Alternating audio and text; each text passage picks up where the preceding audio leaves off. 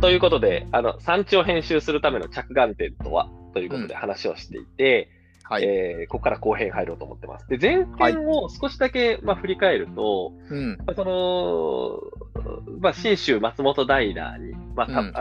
先週ね、訪れさせていただいて、いろいろ見聞きさせていただいている中で、その信州松本平、例えば民芸であるとか、ワインであるとか、工芸であるとか、あとは美しい街並みであるとか、なんかこんないろんな要素があって、ここをいかに新しい形でつなぎ合わせていくことで価値を生むか。で、その、チャレンジをしていくにあたって、堀内さんは、例えば兵庫であれば兵庫クラフトっていう形で、新しい編集をこれまでにない形でやって、で、生活者、使い手の方々と作り手の方々の新しい関係性を作ってきたと思うんだけども、それを信州松本平で、どういうふうに、これから仮にやっていくとすると、どんな 着眼点で編集していきますかっていう話をしていて、キーワードとして出てきたのは、その自分の暮らしの中で用いられる衣食住っていうテーマであったり、例えば1日24時間、朝起きてから夜寝るまで、その中でどういうものと共に暮らすかとか、あるいは現地でどういうような時間を過ごすのかっていう、そんな観点で編集すると。やっぱりここってそれがいい悪いとかじゃなくて、他の編集者だったらその人のなんか編集のスタイルっていうのがあるのかもしれないんだけども、あると思います。その中でも自分が担っていく役割としては、さっき出たようにその暮らしの中で用いられるものだったりことだったり、こういったものを編集していくっていう、そういうね、堀さんなりのメタ認知っていうか、なんか役割認識の中で、そういった視点で産地っていうのを見ておられると、なんかそんな話をしてたのが前編だったという感じなんですけれども、なんか、後編、ちょっとここをさらに突っ込んでいろいろと聞いていこうかなというふうに思っているんだが、なんかそういう形で組み立てていくと同時に、それこそ誰に届けていくのかっていうことも考えていく必要があるじゃないですか。誰に届けるのかっていうことと、どういうフォーマットで届けるかですよね。そうですね。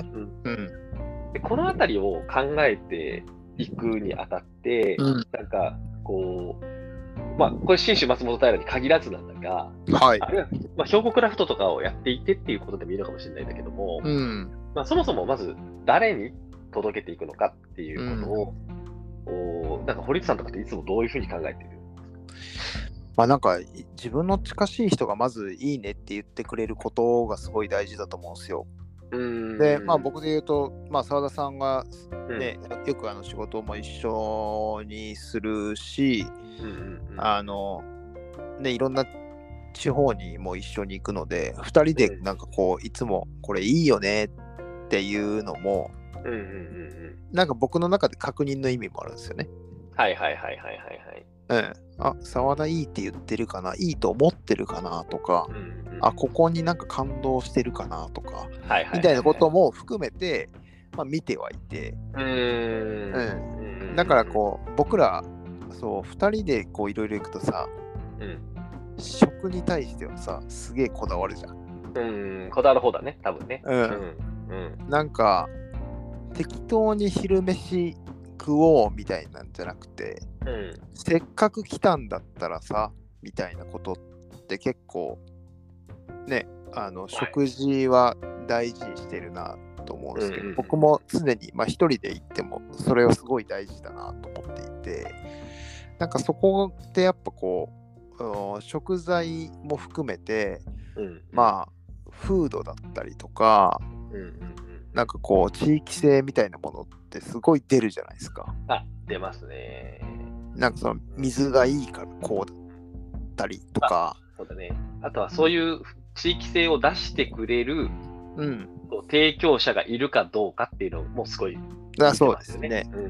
で、そういう店に連れて行ってくれる人がいるっていうのも大事じゃないですか。本当そうですよね。なんかそういうのもながら、その地域のなんかポテンシャルというか魅力というか、でもなんか最終的にはもう一回僕が行きたいと思うかどうかなんですよ。まあそれもそうですよね。うん。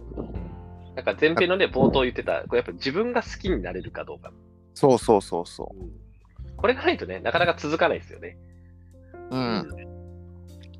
某離島は澤田さんと2回ぐらい行きましたけど、あ、なんか美味しいものも見つからず、あんまりこう呼ばれても乗り気にならないというかそう、まあ、ちょっとねたまにねそういうこう好きになれるポイントが見つからなかったところとかも、あ、そうそうそう、多々ありますからね。うん、うん、まあ他にね違う、うん、プロデューサーだったりとか、うん、違う業種の方が見たらすごいポテンシャルがあるってなるかもしれないんですけど、うん、多分そういう人はそういうなんだろう属性の人たちが周りにいると思うんですよ。いやそうですね。うん。だからそこからこうどんどん徐々に広がるみたいなことってすごくあると思っていて、うん、そう佐渡島ね結構面白いのが、うん、僕何回か行ってるじゃないですか。行ってるね。2回じゃないんでね。2回どころじゃないですからね、佐渡島ね。はい、そう、Facebook にこう上げてるんですよね、はい、毎回、うん。勝手に行ってるんですよ、みんな。ね、そう。それ見て。うん、で、なんか一番びっくりしたのが、僕の親戚が勝手に行ってたっていうね。うん、それ見てっつって。いや、まあ、ちょっと佐渡の話になっちゃうとあれだよね。佐渡はやっぱこう、みんな、なんとなく存在は知ってるけど、謎めいてるから、時と金山ぐらいだと思ってるから。うん、なんかそういう場所なんだって言って、ね、言ってくれる人増えてますよね。うん、なんかそれもなんか自分が行っていろんな点を見てそれをこう、うん、ね SNS で発信をしてるだけなんですけど、うん、別にバリバリどっかから委託を受けてやってるわけじゃなくて、うん、個人的にいいなと思ったものを発信してるだけで、でもそれを見ていいなと思って行ってくださる人がいるっていう。うん、まあこういう自然体からこう始まっていくっていうことも全然あると思うし。あるね。うん。なるほどね。まあでもそうだな。今ちょっとまあ話を少し本題に戻していきつつ、でも今の話を膨らませるようなちょっと話になるかもしれないんだけども、うんうん、まあまず今回の話の中でも、まあ自分がこう心震えるかというか、愛せるポイントがあるかどうか、はいはい、好きになれるポイントがあるかっていう観点と、うん、で、まあ一緒に行っている僕もとかもそうかもしれない、うん、まあ、僕だけじゃもちろんなくていろんな人いると思うんですけど、はいはい、まあ、そもそもなんかこれめちゃくちゃあいつ好きそうやなっていうのが自分の身の回りで思い浮かぶかどうかとか、うん、であとはまあその連れてい実際にじゃあそういう人を連れて行った時にどんな反応してるか、うん、これいいねっていう言葉というよりはなんかその人の多分表情とか見るよね。僕もそうなんだけど、うん、あ、いいよねってとりあえずなんか合わせて言ってるか、うんうんうん、マジで感動してるかなみたいなのが見えてくる、うんうん、そう。あとね一緒に行った時にその人が買い物してるかどうかもね、うん、あ、確かにそういいよねって言ってるけど、うん、いや何も買わんかったんやってなると、うん、あ、心底思っててるかなとかっていう不安にもまあもちろんなるんやけど、まあでもあんまりそれ言いすぎるとさ、俺ら呼ばれてさ、買い物しなかった時にさ、そう思われるのもちょっと嫌やしなんか絶対買わないといけなくなっちゃうから、うん、なんかあんまりこう言うのもどうかなと思うんやけど、うんうん、なんかそれが本当にやっぱ自分が欲しいと思うかどうか、そうだね。うん、やっぱそれはなんかその人がね思ってるかどうかね。うん、それはなんかこうプレゼンテーションした側もうん、プレゼンテーションの評価だと思っていて、うん、なんかその響いちゃったから、うん、あ、僕もやっぱ欲しいなと思って、うん、いいなと思うポイントってあるじゃないですか。うんうんうんうん、でもそれが例えば同じものがどこかのお店だったりとか百貨店にポンって置かれてても、はい、多分、はいはい、ストーリーしてたかもしれない。でもそんだけこう作り手の方から30分1時間こうご説明をいただいて、じゃあよかったら試飲しますかっていうので試飲したこの味ってもうただのね、そういうお店で買ってきた味ではないじゃないですか。そうだね。うん。そうだよね。だからそういうことがなんかすごい大事なんだろうなって。それがなんか僕らがやってるこうローカルクラフトジャパンにつながっていくんだけど、うんうん、やっぱ実際に作り手に会って、まあ、その工程を見て、うん見るそのプロダクトを、うん、や最終の商品っていうものって全然見る角度が違うし、うん、なんかすごく大切に扱いたいとか大事な日に飲みたいなとかなんかそう思わせてくれるものにどんどん変わっていくと思うんですよね。うん、だからそのやっぱ体験こそがこう味にまあ左右するし、うんうんうん、もちろん器だったらそれをこう盛り付けた料理みたいなことにもなるので使ってる時のこう楽しさみたいなものも演出させられるし、そういうのすごい大事だなと思いますね。そうだね。そうまあなんかそんな感じでこうそれをこうみんなに疑似体験してもらおうと思って、うんこうね、他の人たちも連れて行ったりとか、だから、堀内君もそうだと思うし僕も結構そうなんですけど、うん、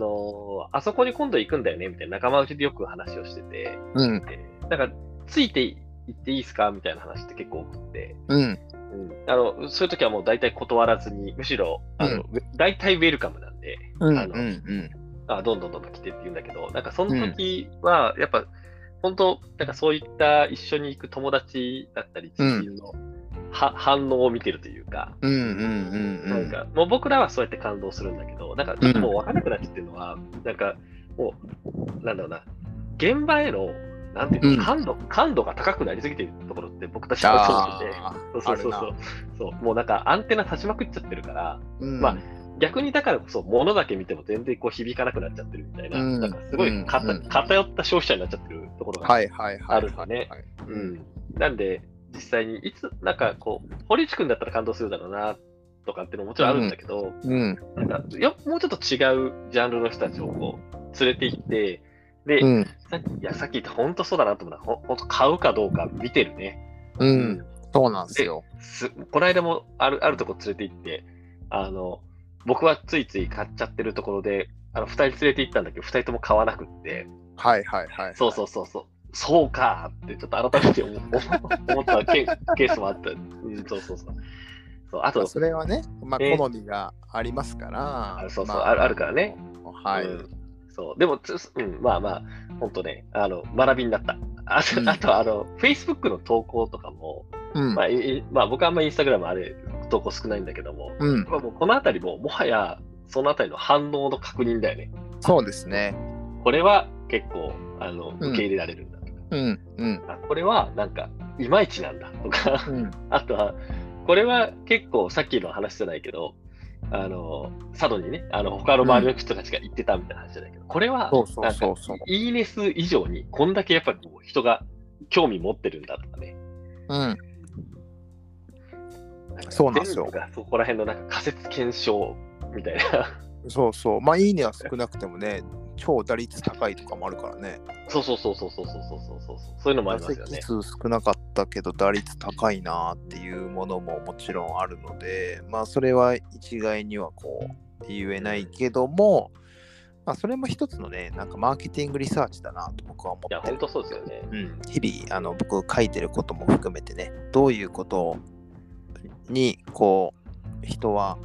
心引き寄せられるのかなとか、いいなって思うのかな、なのであんまりこう僕仕事の話ばっかりあげないようにしてたりとかいわゆるこうデザインのアウトプットみたいなことのアップってあんまりしないんですけど、どっちかというとプロセスばっかりを上げてるって感じですかね。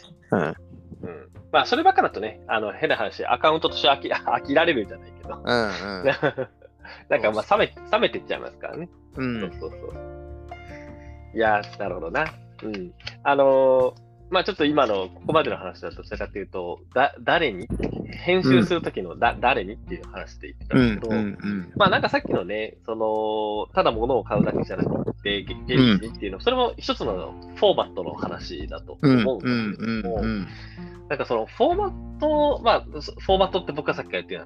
のは例えば工芸一つ取ったとしても、それをこう紹介するメディアを作って、知ってもらう機会を作るっていうフォーマットも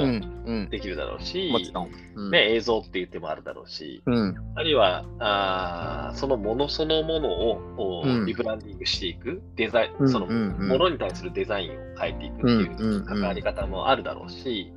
まああとはその旅という形するとかね。なんかそういう体験というフォーマットにしていくみたいなことがいろいろあると思うんだが、なんかこのあたりのフォーマットを考えていくときに、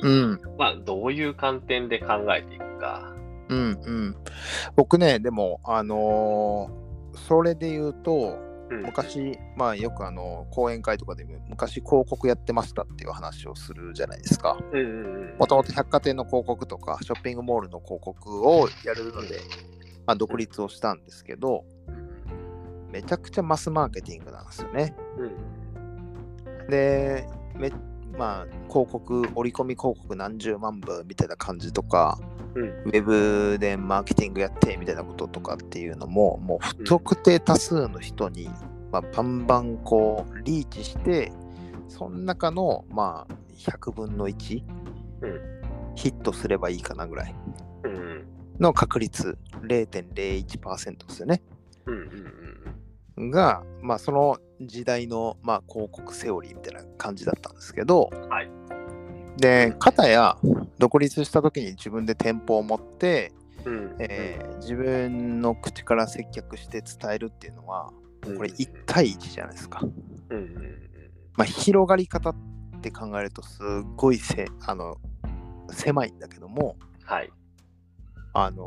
伝える熱量がやっぱ高いじゃないですか。伝わりやすい。相手の表情だったり、相手からの質問だったりみたいなことがあって、しっかりとその商品を説明するっていうことができる状況。それがさっきの例えばその地域みたいなことが、この地域面白いんだよねって例えば僕が行って面白かった。こういう人がいる、こういうものがあってね、こういう魅力があんねんっていうのを澤田さんに説明して、いいな、次行くとき呼んでよとか、次いついつ行くんだけど行くとかっていうのも、1対1のこれプレゼンテーションじゃないですか。で、ここで、お、いいねってなると、まあ一人こうファンが一緒に行って増える、また行きたいな。次は家族連れて行こうかなとか、違うこの仲間呼んだら面白そうだなとか、なんかこういうことで少しずつ増えていくっていうのがこうファンマーケティングみたいな感じなんだけど、こう徐々に徐々に熱量高い状態で、少しずつその速度はゆっくりなんだけども広げていくっていうやり方と、本当にそのマスメディアを使って、ドーンとやっちゃうっていう中で、0.01% の確率でそれがいいなと思う人に対して届く、まあ、テレビとかもそうですよね、っていうやり方と、でもその間って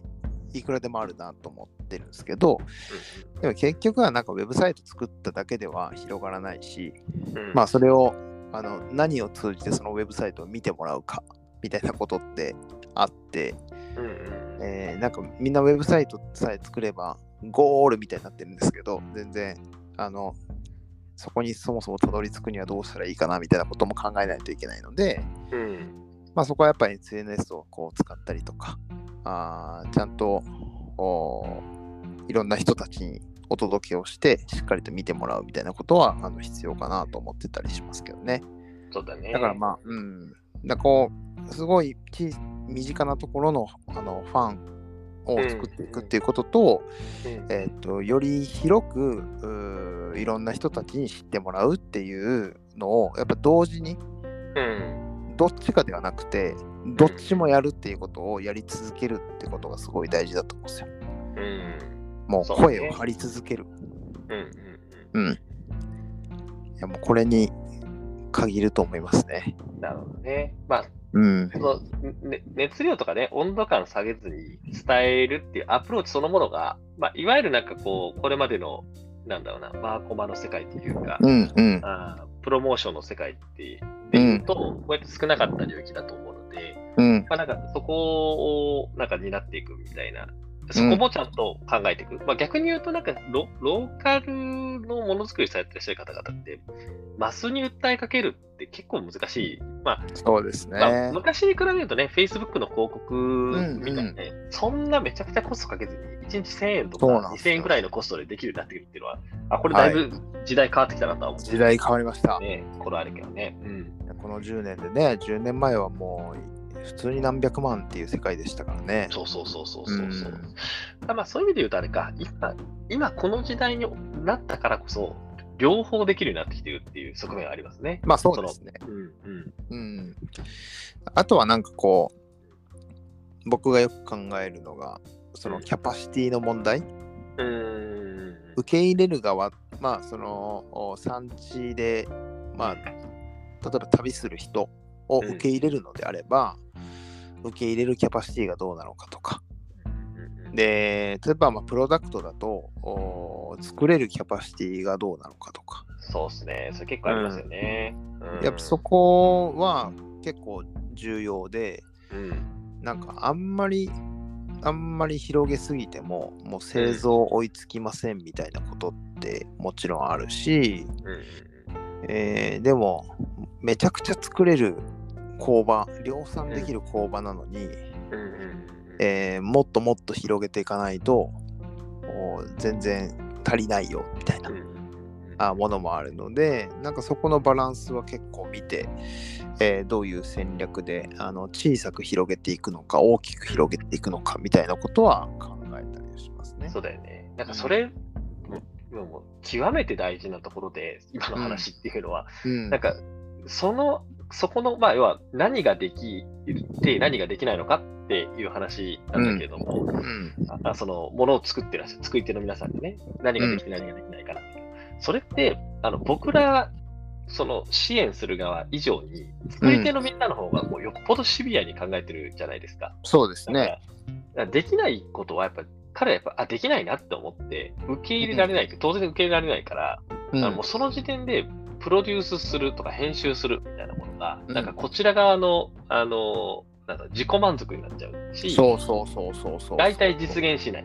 そうそうそうそう、うん、そうなんですよ。そこのね、何がここの人たちはできうるんだろうかっていうことをしっかり見極めて、うん、なんかこの編集点をちゃんと見出していくというか、具体的な手法をアイディアとして出す。そうなんです。すごいね、大事ですよね。そう、だから思い出したわ、木曽平沢の話に戻るんだけども、うんうん、木曽平沢で、まあ、初めましての、地域のね事業者の方とお会いして、うんうんうん、どれぐらいなの ?1 時間半ぐらい喋ってたのかな。結構ね、長めね、長いこと話したね。いやでもね、すんごい、バリアを張られてて、最初すごい警戒されてるなって思ってたんですよ、話しながら。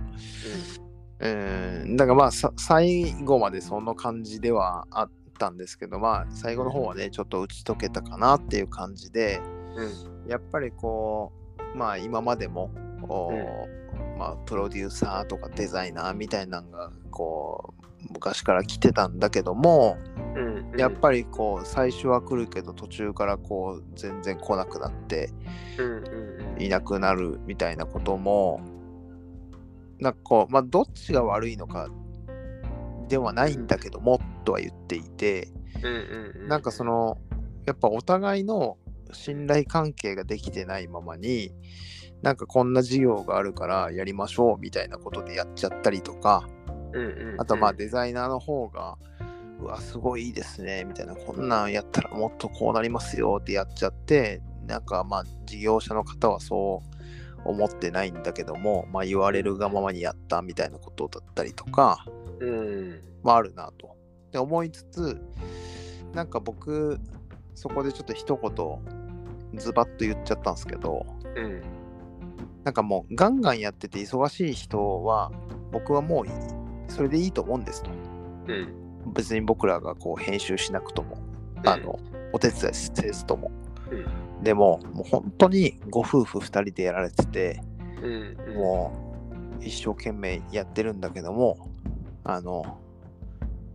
っともっと売らないとまずいんだよなとか、うん、どうにかしないとやばいんだよなとかっていう方に僕は燃えるんですよ、うん、なのでそういう人をやっぱ極力救いたいんですよねっていう。わかるわかる、うんうん、そうだよね。なんか勢いある人たちの塊ができてもなんか意外と僕らやることなかったりするんで、逆にそっちの反対側の人たちの方が燃えたりするので、うんうん、そこに僕たちの役割があるんじゃないかなみたいなお話はさせていただいたんですけど、うんうん、なんかそうだよなーって言いながら、だからそれで産地の中でいくと、うん、結構ガンガンやって新しいことを生み出してる人たちってやっぱりこうなんかそれはもちろん成功体験も持ってるし、うんうん、まあ発言力や力も持ってるっていうのと、うん、でもやっぱり製造キャパがすごい少なくって小さくって、うん、まあ作ることしか本当にできないからそれ以外何していいか分かんないみたいな方々もいて、そら組合の中でそことそこが話したらそら折り合いつかんでしょうよと、話にならんでしょうよと、うん、こうやったらいいんですよこうやったらいいんですよって言ったとて、うん、やったことないしできないんだもん、うん、まあねそれ、うん、本当それはなんか個社ごとに事情が違うんでね、その、うん、横並びにはできないもんですよね、うん、でもそれってなんかまあなんだろう、能力とか性格の問題もあるじゃないですか、うんうんうん、職人だけどやっぱりこうパソコンのことを詳しくてできちゃったりとか、なんかこうコミュニケーション取るのがすごくうまくて、うん行政の方とうまくやってるとか、うんうん、っていうなんかこう、まあ、営業能力があるから、うん、ガンガンどこでも営業行けちゃうとかを含めて、うんそうだね、なんかこうできる人ってこうなんとなく万能にできちゃったりするので、うんまあ、そういう人もいればすごくそういうのが苦手っていう人もいるじゃないですか。うん。うん。なんかそういうなんか万能にできる方にとっては、僕とかは別にできてるからいいじゃないですかって言っちゃったりするんですけど、うん。うん。そうじゃない方々に、だったらそこの部分僕らがお手伝いしますよってやっぱ言えるので、うん、なんかそういう地域との関わり方みたいなのは一つあるのかなと思いますけどね。そうですね。なんかね、うん、そういう意味で言うと、まあなんかその各地域ですでにこう一歩踏み出しているリーダー格の事業者さんたちと、はい、でそのリーダーの姿を見て、なんかこう踏み出さなきゃいけないなと、踏み出し始めようとしている人たちのフェーズと、うん、でなんかそういう人たちを見つつも、まあなんかうまいことやってんなとか、うん、まあなんかまあいろんなこと考えながら、今のところ踏み出す気がないフェーズの会社と、まあなんか、うん、どこの産地を巡らせていただいて、まあ、あるいは現状に満足してるっていうケースももちろんあるんですけど、うんうん、なんかっていうなんかフェーズがあって、でなんかそれぞれのなんかこう次のステップってあると思うんですよ。で、なんかその、まあ、例えばリーダー格の企業さんと、僕はそういう会社はなんか割とあるなっていうパターンは。なんか結構産地の中では結構革新的にこうやってるんだけども、実はそれ産地の中での話であって、なんか他の産地のリーダー格の人たちがやっていることとかと比べたり、あるいはなんかこうよりこう産地全体とかもう少し広い目で捉えたときにもっともっと担える役割みたいなものがあって、なんかそれを実行していこうと思うと、これまでのものづくりをするっていう業態からさらにこうなんかこう事業としての幅を広げていかなきゃいけないみたいな、うん、なんかそういう、こう役割を担っていける会社もあったりするじゃないですかね。うん、そうですね。でそれに対してね支援をするっていうなんか関わり方もあって、うん、で、まあ、一方でこのなんか一歩踏み出そうとしてるんだけど、あれ踏み出したんだけどなんかうまくいかねえなっていう方々に対しては、うん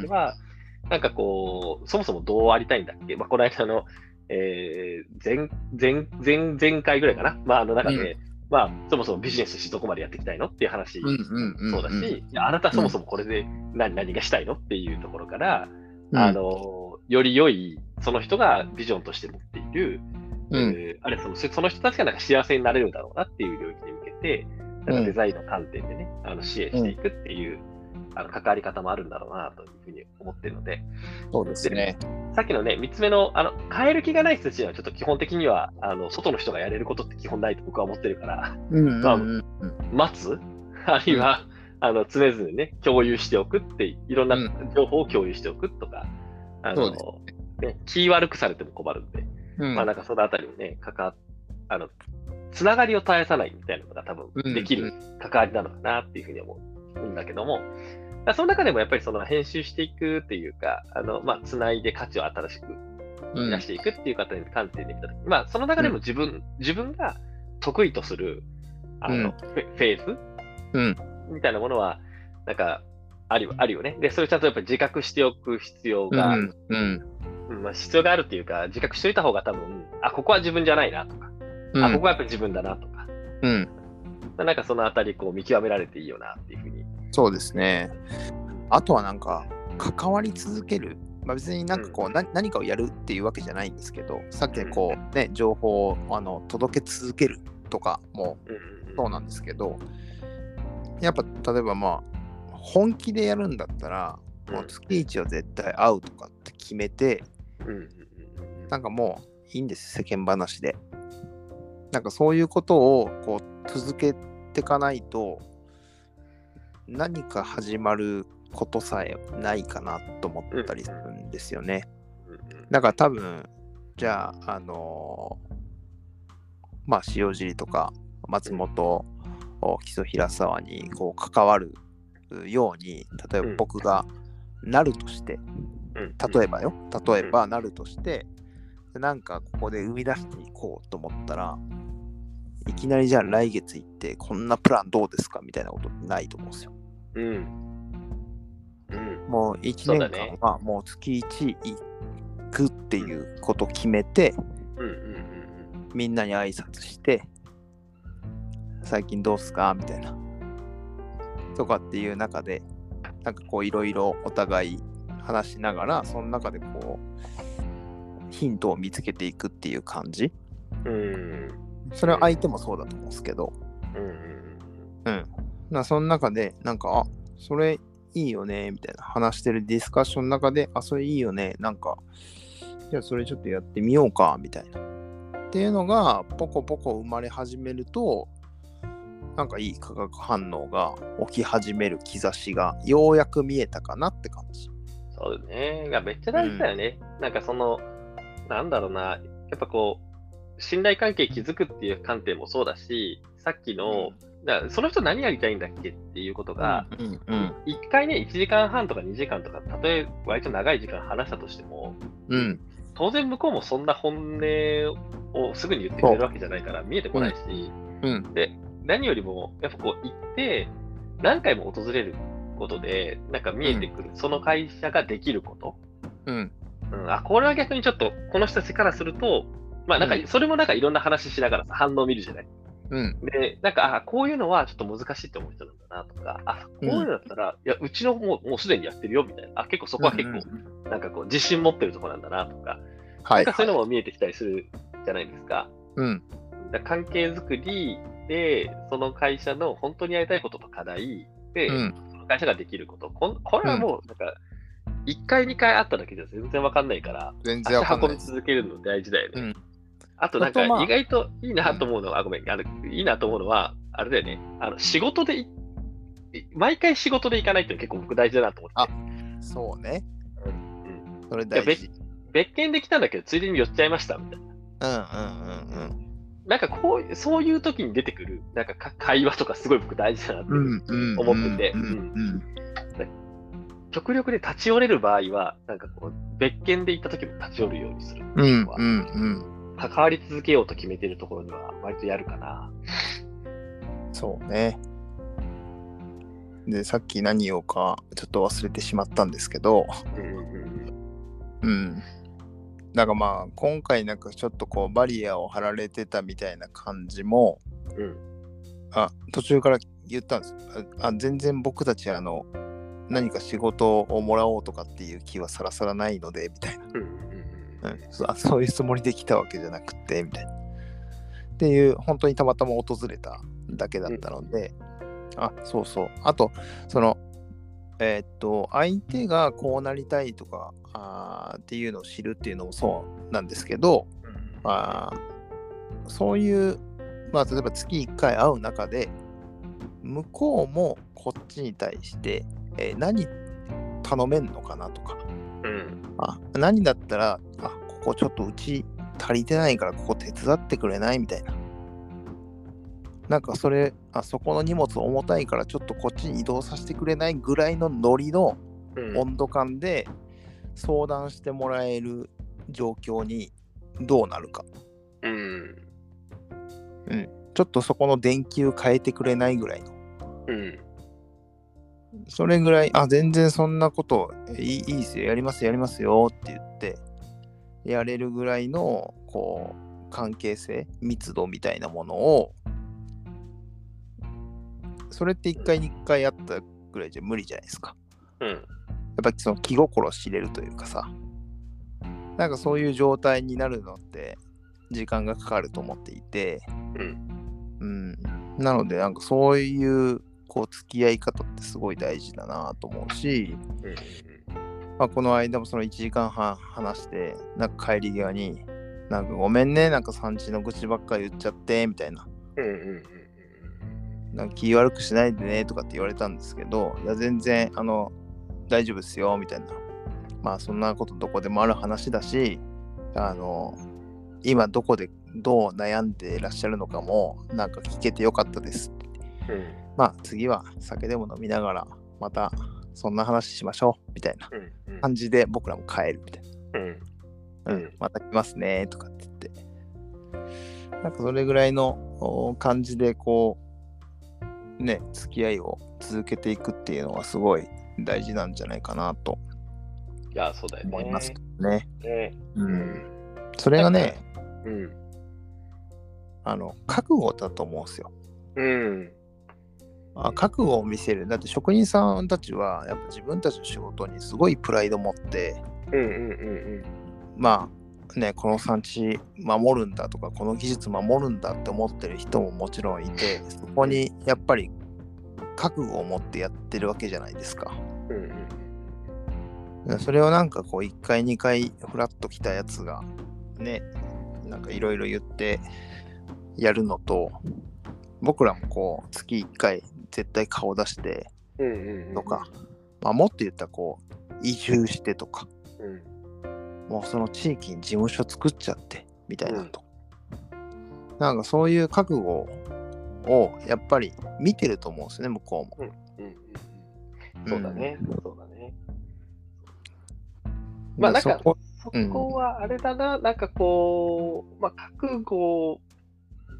もそうだし、なんかそこぐらい関わりたいと思うこととして思えるかどうか、うんうん、すごい大事にしたらいいと思っていて、うんうんなんかまあ移住みたいな話になると、まあ、もちろんそれすごいコミットしているんだけど、うん、それってなんか複数の場所にできる話じゃないから、まあもちろん、うんうん、まあ月1訪れるみたいな話ももちろんそうだし、うんうん、あとはなんか Facebook とかねSNS で作り手の皆さんとつながってで、うん、なんか僕としてはこの人は僕としては関わり続けたいなと思う人に対しては結構なんかこれめちゃくちゃ面白くないですかっていう情報をなんかちょいちょい投げさせてもらうんですよ。はいはいはいはい。でそれはなんで面白いかと思ったのかっていうと、いやあなたのところがやろうとしてるのこういう方向性だと思うんですよ。めっちゃ結構つながるし参考になると思うんですよねみたいなのをなんか紹介させてもらって、そこからちょっと軽くまたディスカッションするみたいな。はいはいはいはい。でなんかそういうことって普通に考えるとめんどくさくて僕はやってられないんですけど、そんな豆の人間じゃないから。うん、でもなんかこの人のためだったらそれができるなって思える人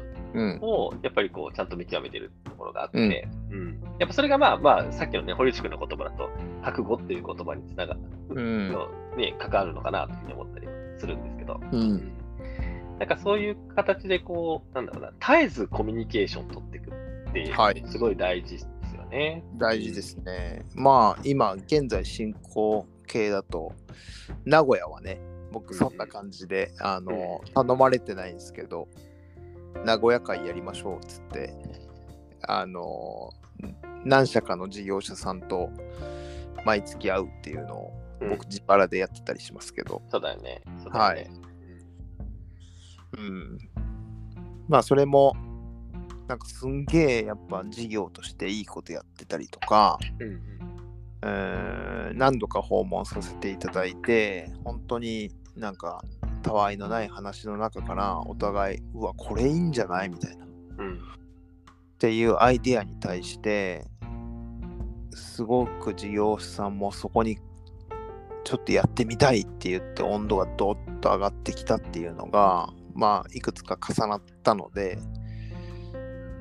まあじゃあもう堀内さんも見積もりお願いしますじゃなくてまあとりあえず月1はちゃんとディスカッションしてなんとか形にするっていうところまではスタートラインまではちょっと持っていきましょうというので今やってるんですけどなんかそういうまあスタートラインまで来てスタート切ったらね僕らもお仕事として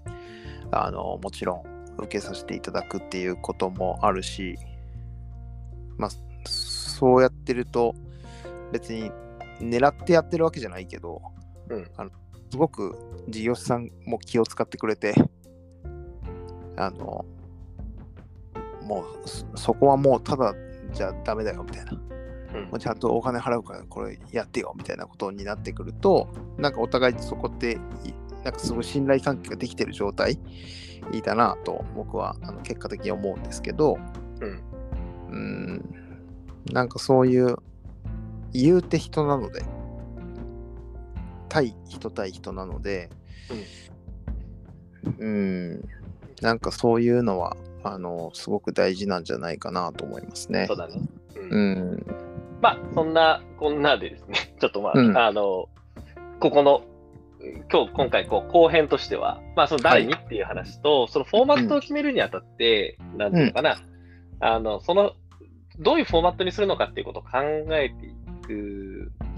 前に、うんまあ、その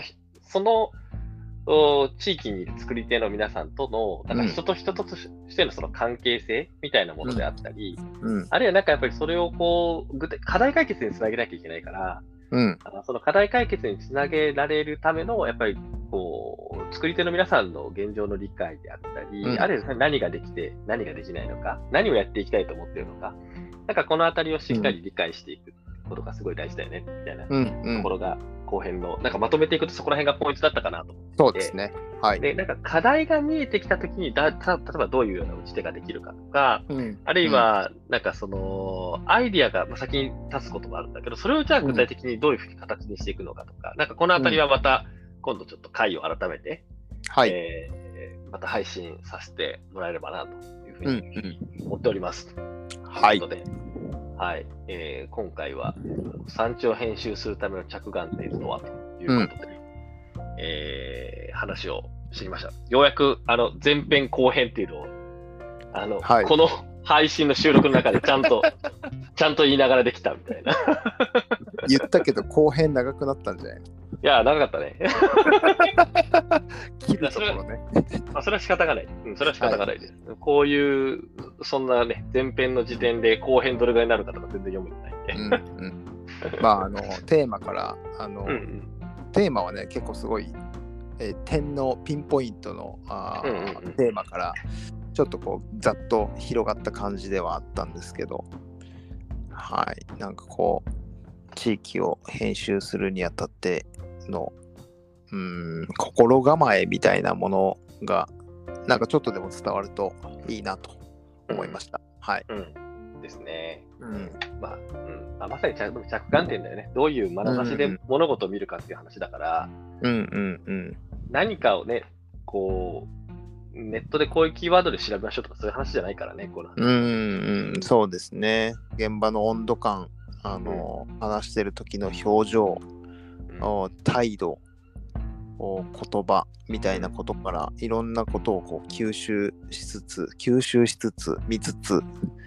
そこにどう自分も対応するかとか非常に大事だなと思いながら。そうなんだよね、はい、あとですね、やっぱ何を見るかよりも自分がどういう態度で接するかだと思うんですよ、それによって見えてくるものが違ってくる、それは自分の役割をどういうように認識してどういう態度で接するかって話もそうだし、なんだろう、人と人との関係性を築くんだっていうことをなんか態度として持った上で接するからこそ見えてくるものがあるから、なんか相手をどう見るかとか地域をどう見るかよりも自分自身がなんかどうあるかとかどういう態度で向き合うか、やっぱこっちの、まあ、その着眼点の話だったんだけど、結構そのなんかマインドセットというかね、なんか姿勢だったり、なんかそうですね、自分、そういう話が今回堀内くんから多かったと思うんですけど、それってまさにそういうことだよなって思って、聞いておった次第です。はい。なるほど。というのが今回の僕の学び。そうだなと思って。なるほどなるほど。はい。まあということでですね、このまとめからさらにちょっとなんか永遠話しそうなので、そうですね。ここまでにしましょうということで、はい、最後まで聞いていただいてありがとうございました。はい、ありがとうございました。またお会いしましょう。でまたお便りお待ちしておりますので、皆さんどうぞよろしくお願いいたします。ぜひよろしくお願いします。ではまたお会いしましょう。はい、さようなら。